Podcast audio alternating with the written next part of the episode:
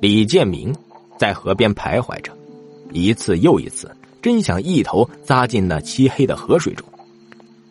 女友田林移情别恋，他大病两个月后被工厂开除，不多的积蓄也被花了个精光，现在啊，连房租都交不起了。与其这么窝窝囊囊的活着，还不如干脆死掉。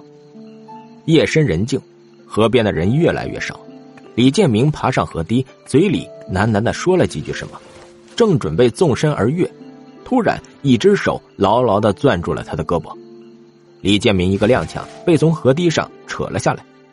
他回过头，见一个身材干瘦、穿一身黑衣、戴一顶黑帽的中年男人站在面前。男人的力气很大，将他扯到一边后，从口袋里掏出一根烟，递给李建明，自己也点上了一根。李建明恼怒的看着男人，男人深深的吸了口烟，扬起脸说：“这个世界上，只要你能忍受一些事情，还是可以活下去的。”李建明从鼻子里哼出一声说：“哼，那得看你要忍受的是什么。如果活得像在地狱里，除了受罪还是受罪，那还有什么意思？”男人笑了，半晌，他吐出两口烟圈，突然没头没脑的问。你知道为什么死人穿的寿衣都没有口袋吗？李建明一愣，不知道他在说什么。男人接着说：“那是因为人赤条条的来到这个世界，死后照样带不走什么，所以啊，死人的寿衣都没有口袋。”他停了一下，然后叮嘱李建明：“如果你给死人的寿衣缝上口袋。”会发生什么事呢？哼，我没兴趣听你鬼扯。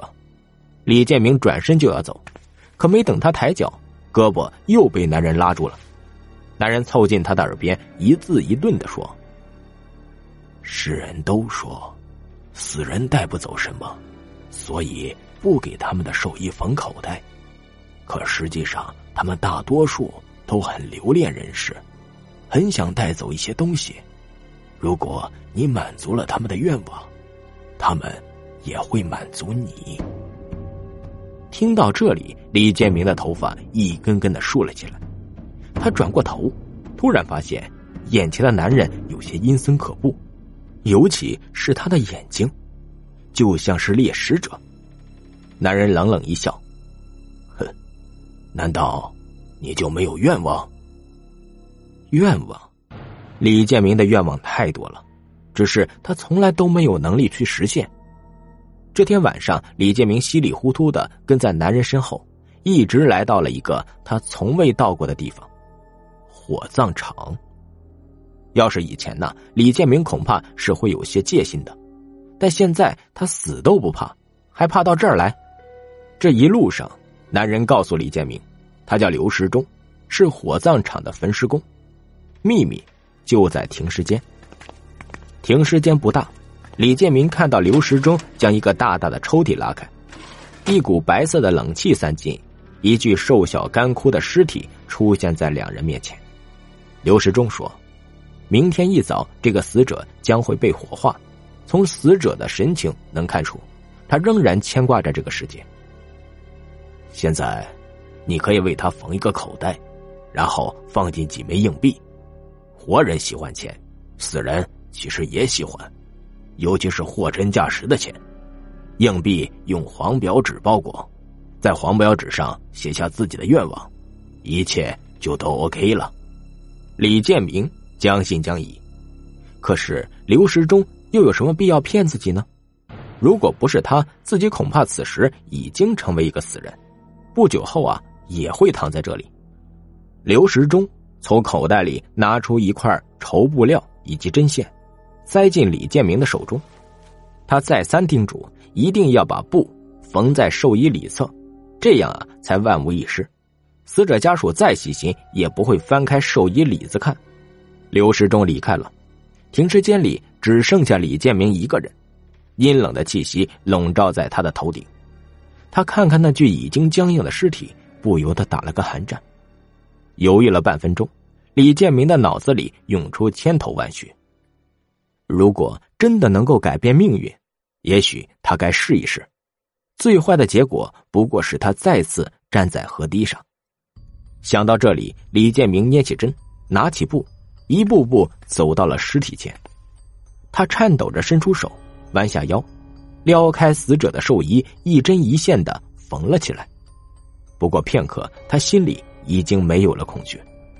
他感觉自己缝的不是布，而是对某个人的仇恨。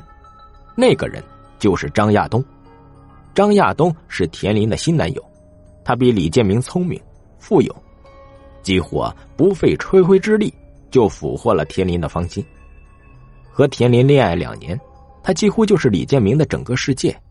以前呢，他也恋上过别人，可最终还是会回到李建明身边，所以李建明并不在意。但这一次，他是拿定主意离开李建明，因为啊，他说张亚东向他求婚了。他们的婚礼就定在下周。寿衣口袋缝好了，李建明在黄表纸上写下一行字：“我要张亚东死。”然后他用黄表纸包上硬币，将它塞进了死者的寿衣口袋里。走出停尸间，李建明却再也找不到刘世忠。他沿着来时的小路飞快的回到了家里。天还没亮，他忐忑不安的躺在床上。眼睛瞪得大大的，盯着屋顶，四周一片死寂，分明透着莫名的诡异。不知道过了多久，李建明突然感觉到有什么东西就在他身侧，扭过头，他看到了张亚东。是的，那真的是张亚东，他就站在李建明的床边，嘴边露出怪异的笑。李建明吓坏了，猛地坐起身。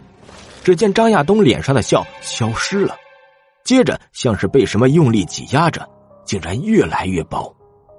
李建明头皮发麻，推到了墙角，眼睁睁的看着张亚东一点点变成了一个纸人，接着似乎凭空有两只手伸了出来，将张亚东对折一下，张亚东的脸痛苦的扭曲着，看上去格外骇人。李建明大口的喘着粗气。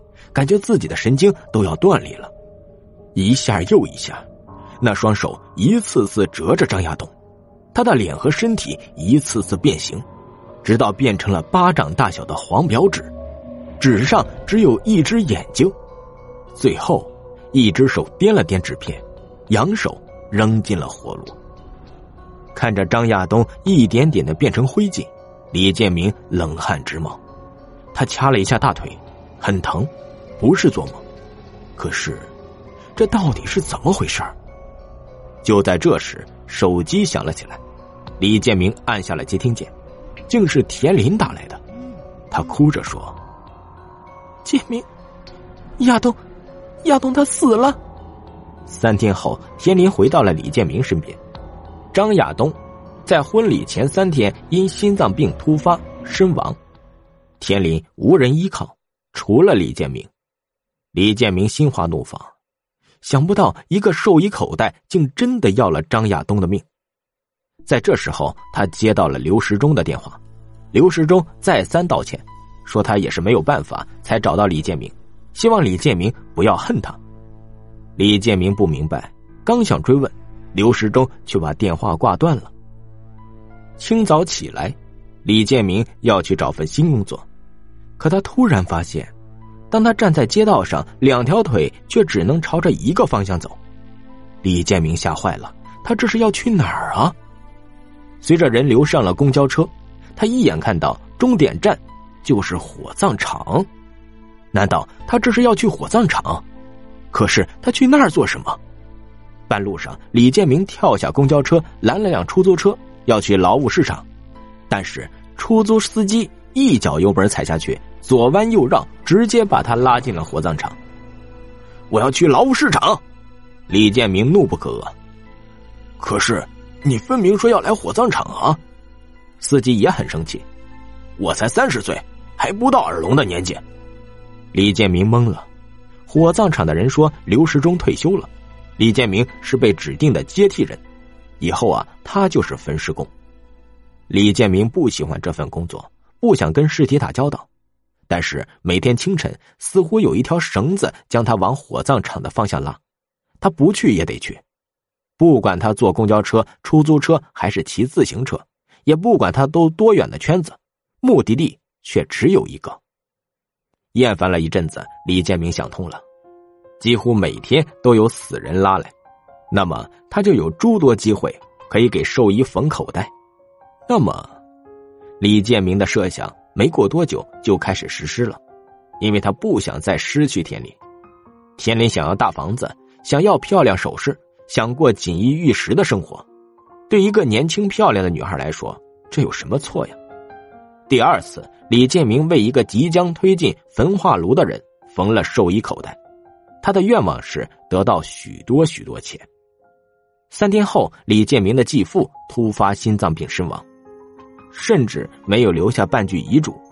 虽然继父跟李建明的关系是水火不容。可他的遗产最终还是落到了李建明手里。起初啊，李建明还有一丝丝不安，很快就被欣喜取代了。没想到继父除了房子外，还有一百多万存款。